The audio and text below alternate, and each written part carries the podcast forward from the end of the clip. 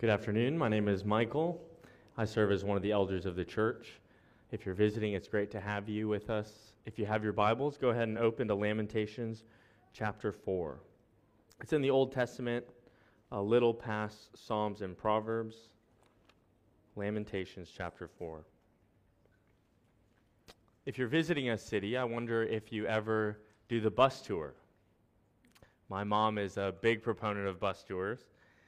You know, she says it's the best, the most efficient, the fastest way to see a city. Not only do you get to see lots of the city, but you even have a tour guide with you usually, whether that's in person or, you know, through a little earpiece. And they kind of narrate what's going on. You know, what's the history behind, behind this building? How come that's there? I hate to say it, but in six years of being in Dubai, I've never done the bus tour. But uh, if I were to do the bus tour, you know, the first stop would probably be at Dubai Mall, and the guide might say a little something like, you know, this mall is as big as 50 football pitches. You know, a little fascinating fact. Uh, then they might take you to the Burj Khalifa. Of course, the guide would tell you this is one of the world wonders. You know, it's the tallest building in the world. Then you'd probably stop by the gold and spice souks the guide would remind you that, you know, this shows the tradition of the city even before oil struck. You know, this is what the city was like. You might hit the Mall of the Emirates, the Atlantis, the Burj Al Arab. Lots to see in Dubai, right? Uh, but it's one thing to see a city, it's another thing to hear about the story of the city from a guide. So I wonder if you and I went back in time to 587 BC to the city of Jerusalem, what would we see? Today, the author of Lamentations acts as our tour guide through the city of Jerusalem. Jerusalem, if you remember, it was a city like no other. Now, you need to know a little bit of the history of the city before we get into this text. If you remember all the way back to Genesis 12, God promised Abraham, who was not an Israelite, that he would make him into a people and give him a land. You know, and by the end of Genesis and the beginning of Exodus, the first promise is fulfilled. The people outnumber the stars in the sky. The second problem, the second promise has a little problem because they're stuck in slavery to Egypt. But by the end of the book of Exodus, they're out of Egypt, they've been delivered, and Moses, God's servant, brings them to the border of the promised land. And it's very interesting if you look at Deuteronomy chapter 28. He splits the people up in half. He says, Hey, half of you go stand on this mountain, the other half you stand on this mountain. And then he has them do an antiphonal reading, like we do in our church. You know, that means that one side of the group, they speak something to the other side, and then they respond back and forth, back and forth. One side, if you were there, you would watch one side speak blessings for obedience. If you obey the covenant, blessings are yours. But the other side, and the side that spoke much longer, almost triple, spoke curses for obedience. That's happening right before they enter the promised land. Then they get in, as you know, if you know your Old Testament history. They do conquer their enemies through Joshua. The kingdom's established with David, and it's in Jerusalem that David bu- builds a palace. Solomon builds a temple. You think everything's going so well, but then Solomon turns his heart away from the Lord. He pursues the idols of the nation, and king after king follows suit. So the prophets come and they warn the people, but the law's been forgotten and the prophets are ignored over and over and over again. That city, Jerusalem, that once was a city of refuge, becomes a city of injustice where even the most vulnerable are preyed upon by the leaders. Generation after generation, they disobey the Lord's covenant, but finally, the covenant has been broken. So the Lord promises those covenant curses from De- Deuteronomy 28. They've been promised, and we know God always keeps his word. So, Lamentations is a poetic reflection of when God's curse falls upon your city. Listen to the author of Lamentations give us a guided tour of Jerusalem. Lamentations chapter 4. How the gold has grown dim. How the pure gold is changed. The holy stones lie scattered at the head of every street. The precious sons of Zion, worth their weight in fine gold, how they are regarded as earthen pots, the work of a potter's hands. Even jackals offer the breast, they nurse their young, but the daughter of my people has become cruel, like ostriches in the wilderness. The tongue of the nursing infant sticks to the roof of its mouth for thirst. The children beg for food, but no one gives to them. Those who once feasted on delicacies perish in the streets. Those who were brought up in purple embrace ash heaps. For the chastisement of the daughter of my people has been greater than the punishment of Sodom, which was overthrown in a moment, and no hands were wrung for her. Her princes were purer than snow, whiter than milk. Their bodies were more ruddy than coral. The beauty of their form was like sapphire. Now their face is blacker than soot. They are not recognized in the streets. Their skin has shriveled on their bones, it has become as dry as wood. Happier were the victims of the sword than the victims of hunger, who wasted away, pierced by the lack of the fruits of the field. The hands of compassionate women have boiled their own children. They became their food during the destruction of the daughter of my people the Lord gave full vent to his wrath. He poured out his hot anger and he kindled a fire in Zion that consumed its foundations. The kings of the earth did not believe, nor any of the inhabitants of the world, that foe or enemy could enter the gates of Jerusalem. This was for the sins of her prophets and the iniquities of her priests, who shed in the midst of her the blood of the righteous. They wandered blind through the streets. They were so defiled with blood that no one was able to touch their garments. Away! Unclean! People cried at them. Away! Away! Do not touch! So they became fugitives and wanderers. People said among the nations, They shall stay with us no longer. The Lord Himself has scattered them he will regard them no more. No honor was shown to the priests, no favor to the elders. Our eyes failed, ever watching vainly for help. In our watching, we watched for a nation which could not save. They dogged our steps so that we could not walk in our streets. Our end drew near, our days were numbered, for our end had come. Our pursuers were swifter than the eagles in the heavens. They chased us on the mountains, they lay in wait for us in the wilderness. The breath of our nostrils, the Lord's anointed, was captured in their pits, of whom we said, Under his shadow we shall live among the nations. Rejoice and be glad, O daughter of Edom, you who dwell in the land of Uz. But to you also the cup shall pass. You shall become drunk and strip yourself bare. The punishment of your iniquity, O daughter of Zion, is accomplished. He will keep you in exile no longer. But your iniquity, O daughter of Edom, he will punish. He will uncover your sins. Let's go to the Lord in prayer. Lord, we know that eternal life is knowing you. the only true God and Jesus Christ, whom you've sent. So help me as I preach to faithfully unfold your word and give light, and help us together take joyful delight in your word. Help us understand by the power of the Holy Spirit. In Jesus' name, amen.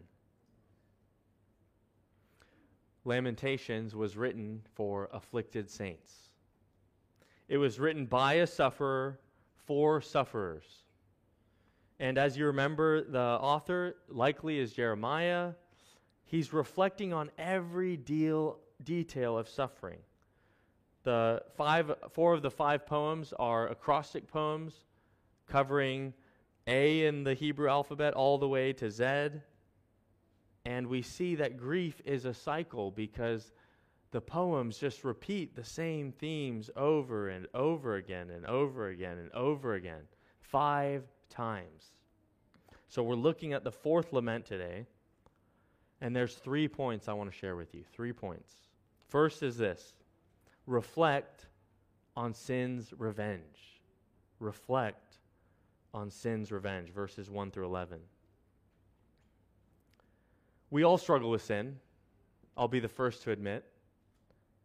And it always looks sweet at first, doesn't it? We all, to some extent, trust in idols. And they always seem, at first, so strong, like they can actually give us what they promise. But you and I both know that while sin first tastes sweet, eventually we find out it's poisonous. And those idols that promise us so much, they fail us without fail. What sins, friends, do you seek? Just, just a little taste of. Just a little bit. What idols captivate your heart? Think about it for a moment. What are your particular temptations? Perhaps you're sitting here and you're thinking, I can't really think of anything. Let me encourage you just wait until suffering knocks on your door. God uses suffering in a way to wake us up like a ice cold splash in the face. Suffering is a good time to reflect on sin's revenge. If you look at verses 1 and 2, we see that God's people here, at one point, they hoped in their wealth. They thought it could save them. Look at verses 1 and 2. Notice the repeated word gold, gold, the pure gold. The sons worth their weight in fine gold. You know, when we moved to Dubai at first, I thought in Dubai Mall that I saw a gold dispenser. You know, like you put in dirhams and maybe it gives you a bar of gold or something. I don't know if it really was a gold dispenser, but there's one thing that's certain in this city there is a lot of gold here but nothing compared to what Jerusalem would have been like. If you went back to Jerusalem before the siege, gold was everywhere, but especially in the temple. So the Ark of the Covenant, the walls of the sanctuary, the vessels and the utensils, even the shields were all made of gold. Now, gold rarely tarnishes.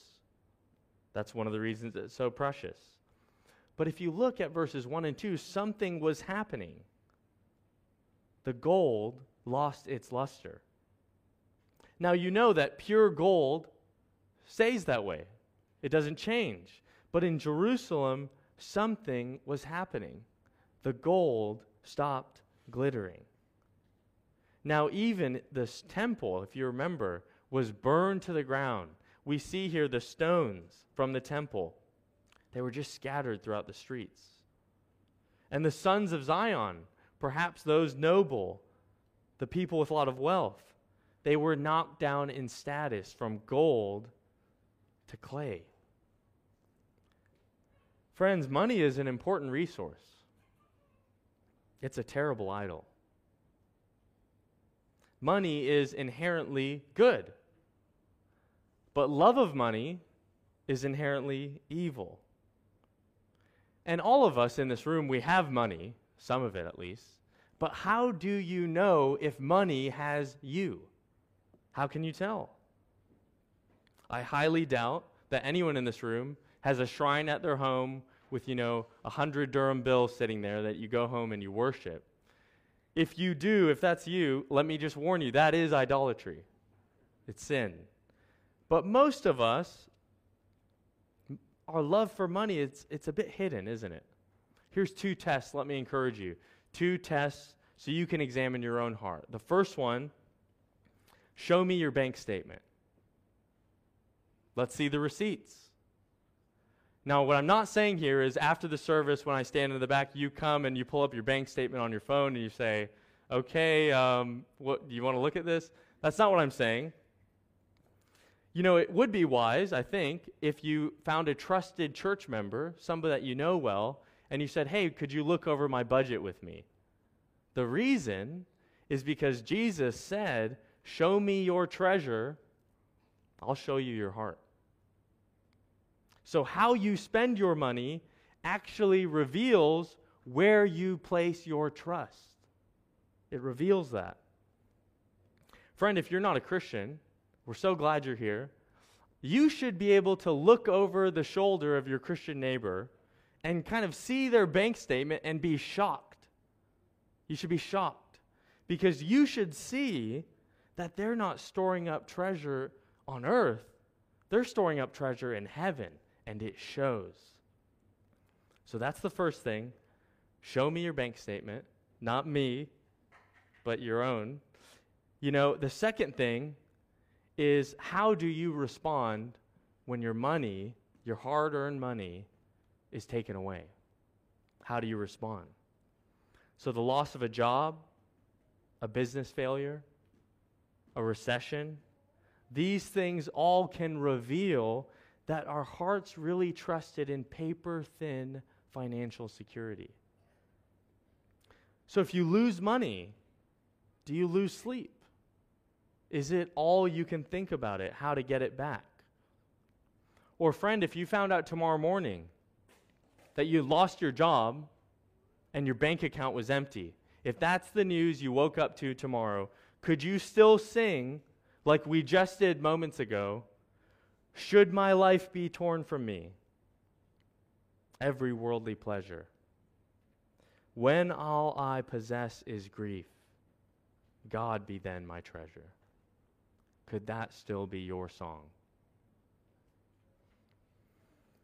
If money's your problem, here's the solution cheerful generosity. Cheerful generosity. Put your treasure in heaven, and your heart will follow. If money's your idol, you kill it, not by burning it, although that could be appropriate. You kill it by giving it away. Give it away. Money can't buy that security that you long for. Only God can provide that. So free your affections and remind your soul that because you trust in Jesus Christ, you're secure in God, and money is not your God. Friends, sadly, there's many preachers out there who will tell you that if you're faithful, you'll be financially well off, and if you're faithless, you'll be filled with financial struggles. God never promises us, He never promises us lots of money. He never promises that. So if you have little money, let me encourage you don't hope in more money, hope in the Lord. And if you have lots of money, let me warn you don't trust in your money, trust in the Lord. There's wisdom in how we use our money. So you can't, there's not like a, you know, a Christian ideal for a bank statement and all of them should look the same. But, friends, we need one another to help detect if this idol has taken control of our hearts. In Lamentations before the siege, they were wealthy. In verse 3, we also see that they lived in comfort. But in verse 3, they had become crueler than animals. Look at verse 3. Even jackals offer the breast they nurse their young, but the daughter of my people has become cruel.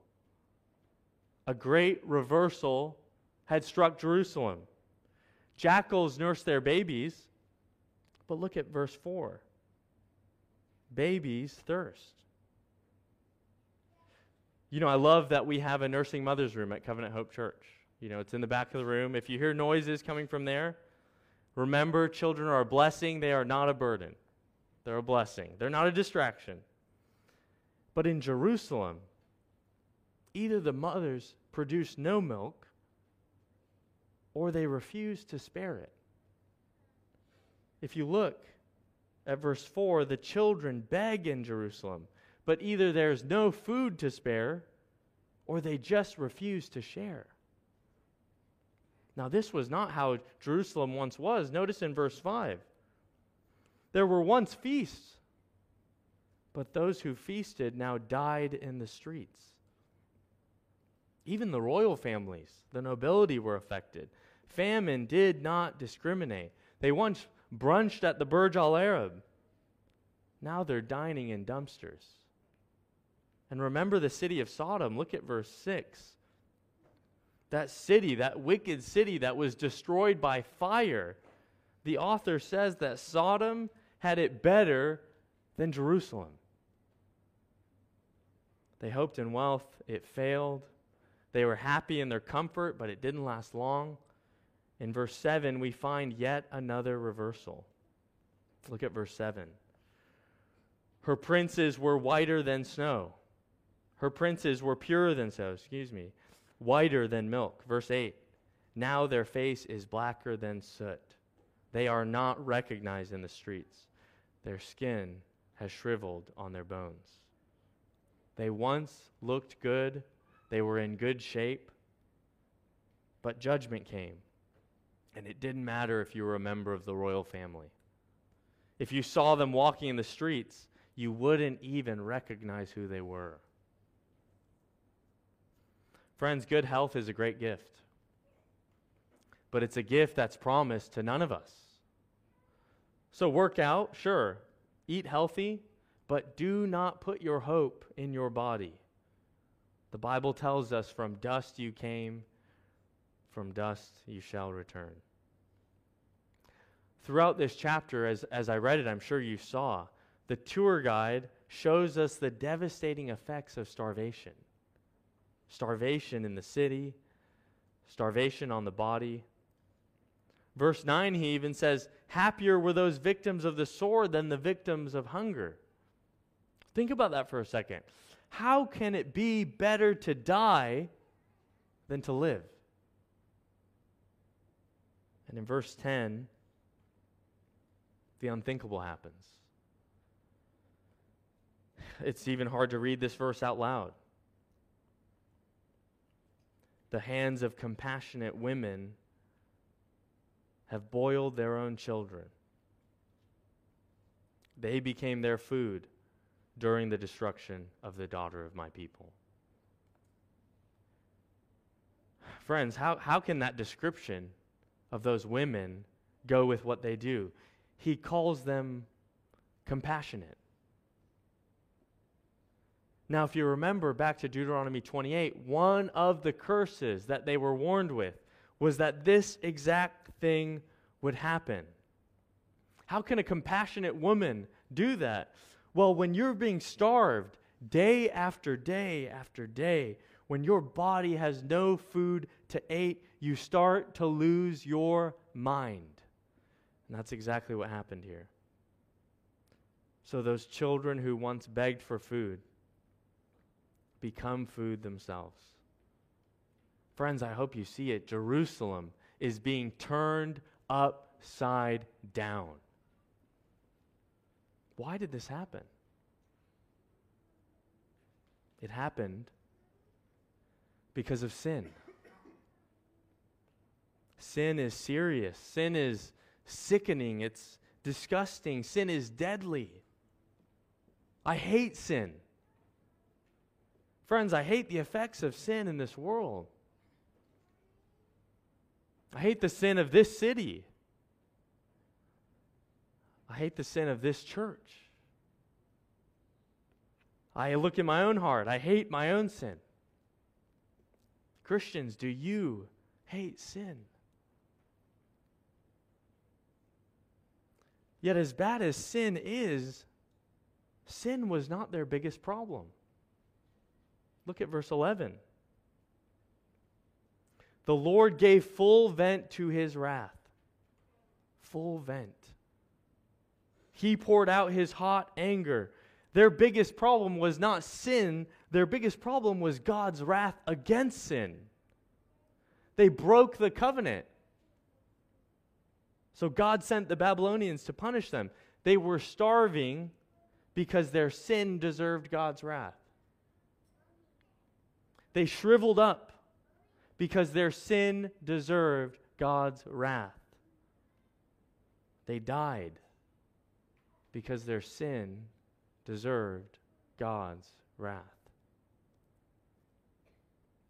Friends, we've sinned. And our sin deserves God's wrath. And there's only two options for us wrath deserving sinners. Two options. One, we can receive it in full, full vent, hot anger, without mercy. Or Christ can receive wrath in our place. Those are the options. You can't work your way out of God's wrath. You can't pay your way out of God's wrath. The only salvation for sinners available is by God's grace through the work of Jesus Christ. Friends, we read that in our statement of faith. Jesus Christ died on the cross for sinners. In his death, he made full atonement for our sins and became our sacrificial substitute, forgiving our sins absorbing the wrath of God, and adopting us into the family of God. Friends, you should remember sin's revenge, but you must also remember sin's defeat. Jesus suffered as a substitute. He was slain for sinners. He absorbed the wrath that we deserved. We sang it earlier. He's the lamb who was slain for our pardon. And Jesus rose from the grave. He lives today. Friends, let me exhort you, encourage you, plead with you.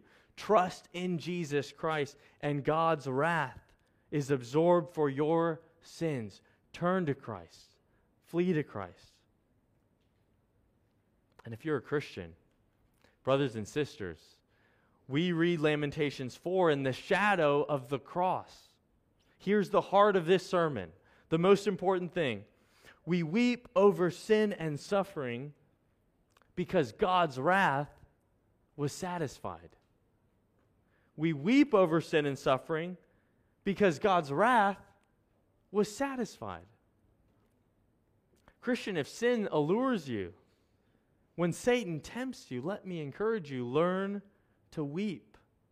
Pray for a heart that hates sin. Pray for tears when you sin. But, friend, don't weep as a saint who faces wrath. You face wrath no longer. Your sins are forgiven. Your sins have been forgotten because Jesus satisfied God's wrath for you. So, as suffering comes, for some perhaps it's here today, Learn to weep. Pray for a heart that turns to God in suffering. Pray for a heart that praises God in suffering. But don't weep as a saint whose greatest suffering is ahead of you. Your greatest suffering, Christian, will never happen because you'll never face eternal wrath in hell. It will never come because Jesus satisfied God's wrath for you. And, Christian, let me encourage you don't weep for sin or for suffering alone. Don't do it alone. Just as Jesus refuses to give up on you, he refuses to give up on you in your sin. So we, as the church, refuse to throw in the towel on our brothers and sisters when they sin against us. We're not going to give up on you. And just as Jesus continues to carry our burdens for suffering, so we as the church commit to persevere with one another, to bear each other's burdens and sorrows. We weep for sin and suffering together. We're in this together. Friends, I'm so thankful for Jesus Christ. I'm so thankful for the church. In point two, let's move to point two, verses 12 through 20. Don't always follow the leader. Don't always follow the leader. Look at verse 12.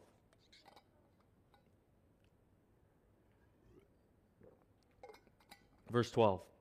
The kings of the earth did not believe, nor any of the inhabitants of the world, that foe or enemy could enter the gates of Jerusalem.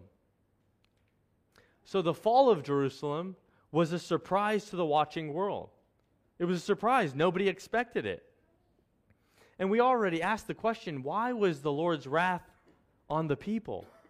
And we saw the answer was it's the people's sin. As a whole, their hearts had turned to idols. Yet, here, in verses 12 through 20, we find out that it was even more specifically, it was the leader's sin. The leaders had led God's people to leave the Lord. Friends, don't always, and that's the key word, always follow the leader. In verses 12 through 20, we see just how far leaders can fall. And he begins with the prophets and priests in verse 13. Look at verse 13. He says, This was for the sins of her prophets and the iniquities of her priests. You know, if you know Old Testament history, you might expect the sin mentioned to be that the prophets sinned by prophesying falsely, that did happen. You might think that the priests sinned by serving idols, and that did happen. The prophet's job was to protect the people by speaking God's word to them. The priest's job was to protect the people by sacrificing animals to the Lord for them. But that's not the sin mentioned. Look at verse 13. He says they shed the blood of the righteous. Imagine running into a prophet or priest in Jerusalem before the siege. You would probably look the other way or run away. They were wicked men who shed the blood, not of goats, for the forgiveness of sins. They shed the blood of the godly. Now, if you read Isaiah and Jeremiah, what you're going to see is that God's leaders took advantage of the most vulnerable Israelites the sojourners, the widows, the orphans. Their blood was on their hands. And look at verse 14 the blood blinded them. It blinded them. They were so defiled by blood that they couldn't even see straight. Now, remember in Leviticus, one of the laws that was given was that if you're unclean, you have to shout to people and say, Unclean, I'm unclean, so that people could stay away. But look at verse 15. The people shouted at the priests and the prophets. Now remember, part of the priest's job was to help the people understand what was clean and unclean. And yet in verse 16 and verse 15, the jobs are reversed. Here, the people are telling the priests, You're unclean. You're unclean.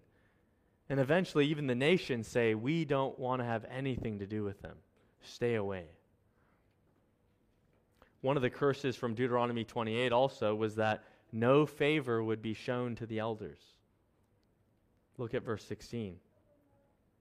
The curse is fulfilled. No honor was shown to the priests, no favor to the elders. Friends, don't always follow the leader. People are often our favorite idols, especially leaders. Church, you shouldn't follow me or the other elders of this church blindly. Follow us, yes, please do. Imitate us, obey us, even, the New Testament tells us, but only insofar as we teach God's word to you rightly and we live out God's word faithfully. You should examine our teaching. Even as I preach, you should pick up your Bible and check if the words that are flowing out of my mouth are the words from the Bible that flow from God's mouth. You should examine our lives. Do we practice what we preach? Pastors are not models of perfection, but we better be models of repentance. As we sin, and we do, if you didn't know, and we will continue to until Jesus returns, do you see us asking for forgiveness from turning from sin and turning to Christ? Jesus lives in the light. He cleanses all who walk with him. So you should see the elders of the church practicing courageous honesty about our sin with the Lord, with one another.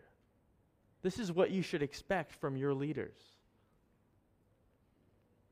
And you can go wrong with this. You know, I had a church member who I didn't know very well ask me one time, he said, Hey, tell me your deepest, darkest sin. You know, I was like, Well, I don't know you very well. You know, maybe a better application would be if you're a church member, Pray for your elders. Pray for your elders. Pray for us to love God's word. Pray for us to cherish Christ. Pray for us to hate sin. Pray for us to walk in the light. Pray for our friendships as elders to flourish so that we would help one another fight sin. We're sheep first that need shepherding too. And we're also sheep who shepherd. We need your prayers. Covenant Hope Church, you should choose your leaders carefully.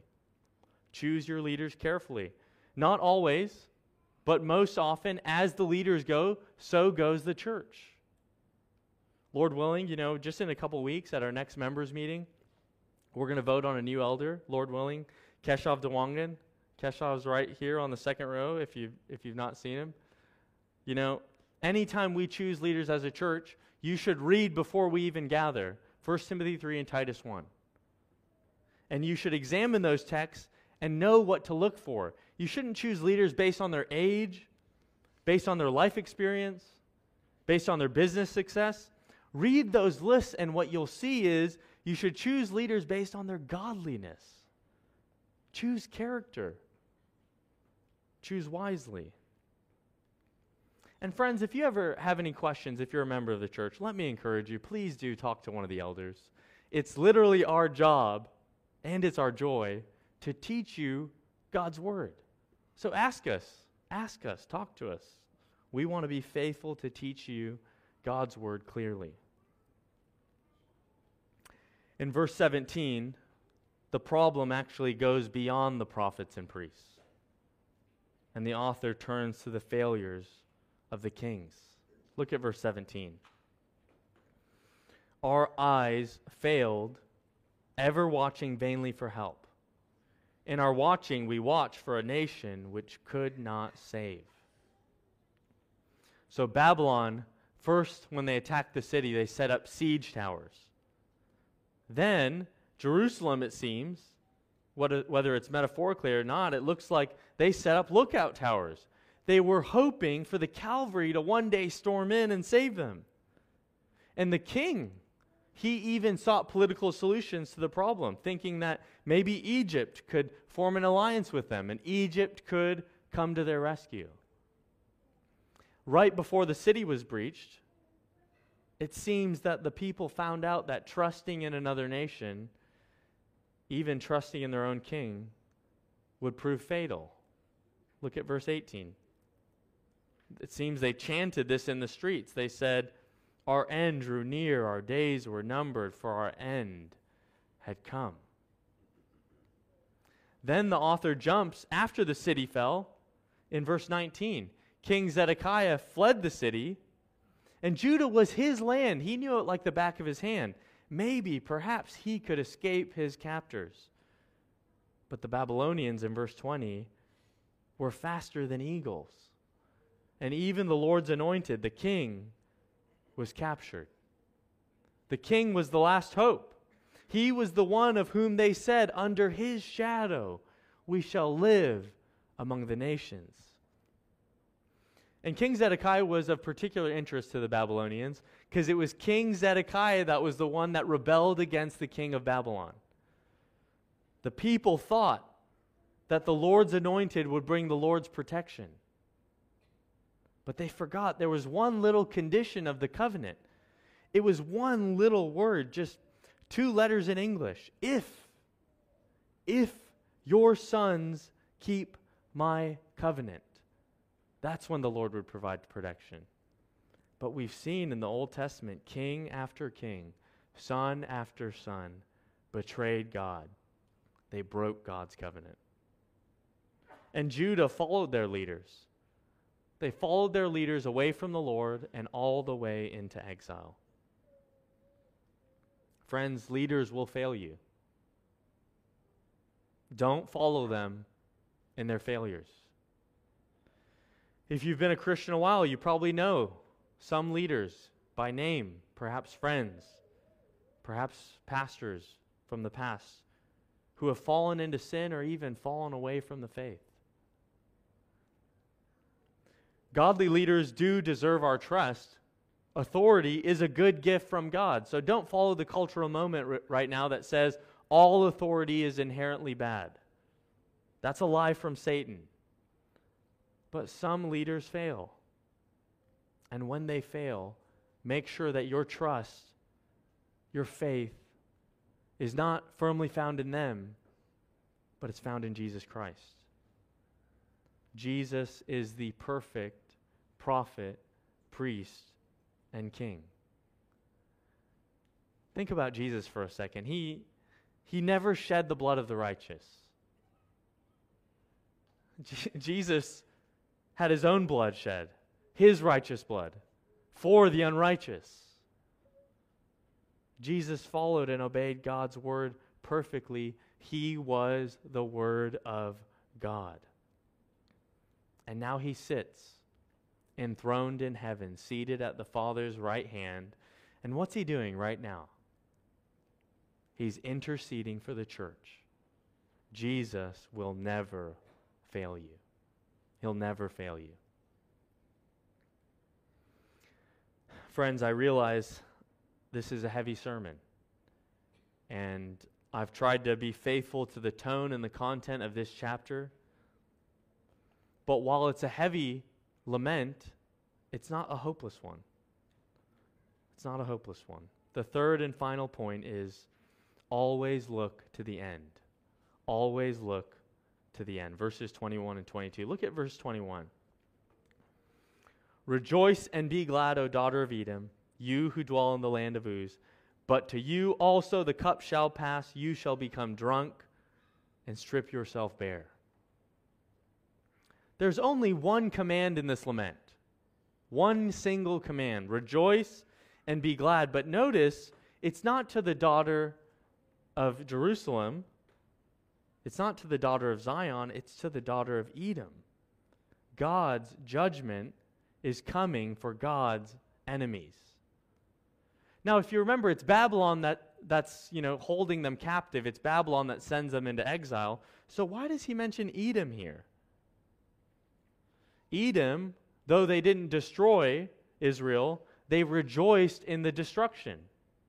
And they even occupied some of Judah's land while they're in exile. The end of the Edomites is coming. They will drink God's judgment and live in shame without salvation. The end of God's enemies is coming. Friend, if you're not a, if you're not a Christian, you need to think about the end. You need to think past this week.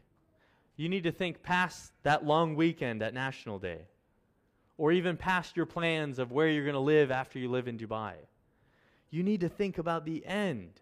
What will you be doing, not a decade from now, but a thousand years from now?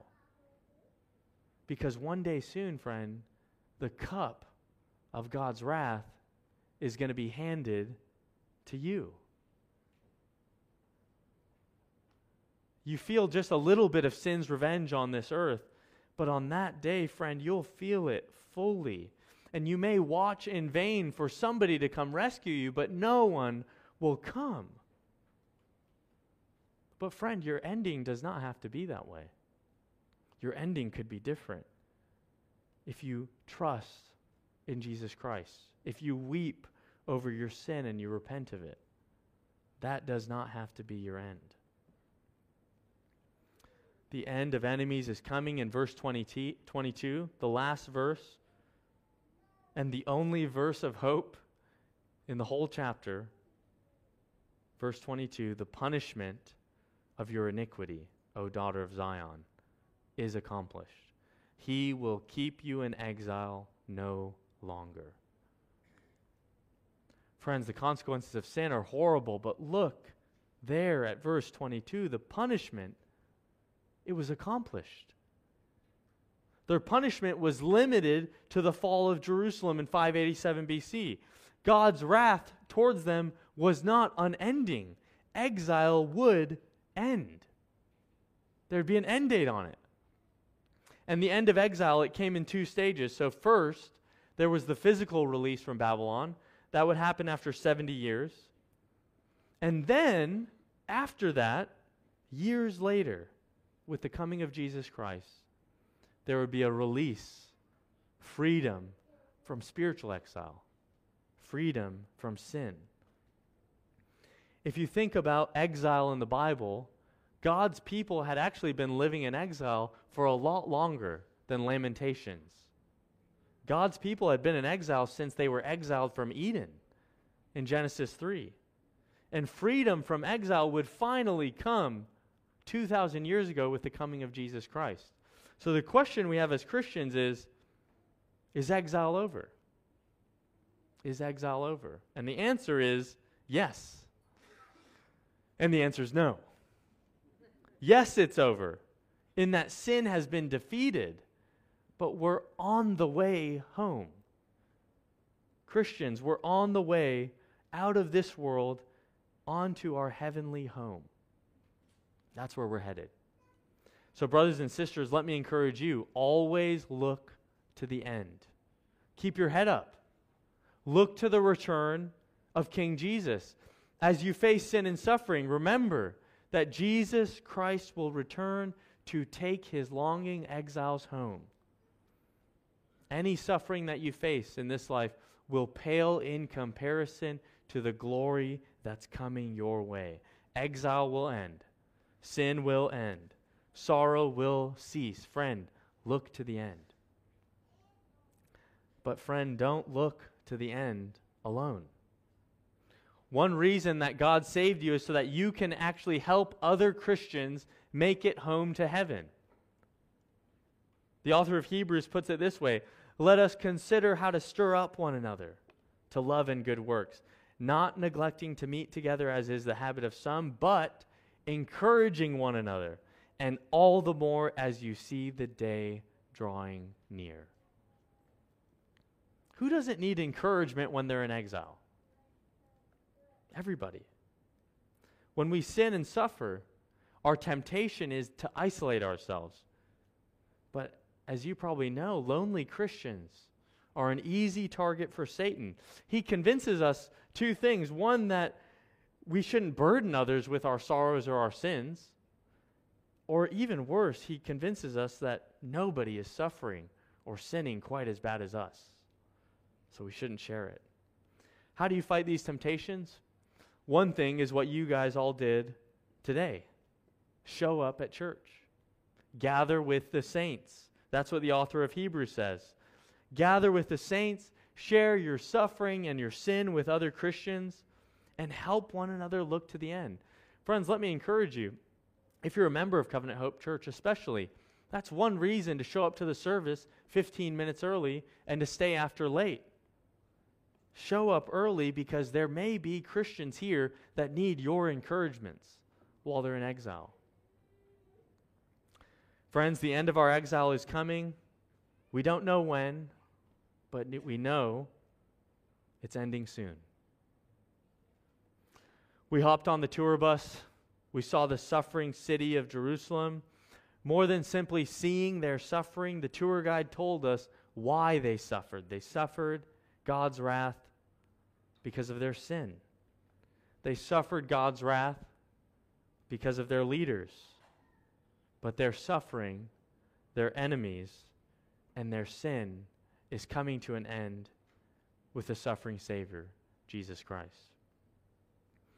And as we live in the shadow of the cross, we too are learning how to weep for our sin and our suffering, but not as those whose God's wrath remains, but as those whose God's wrath has been satisfied. Let's pray.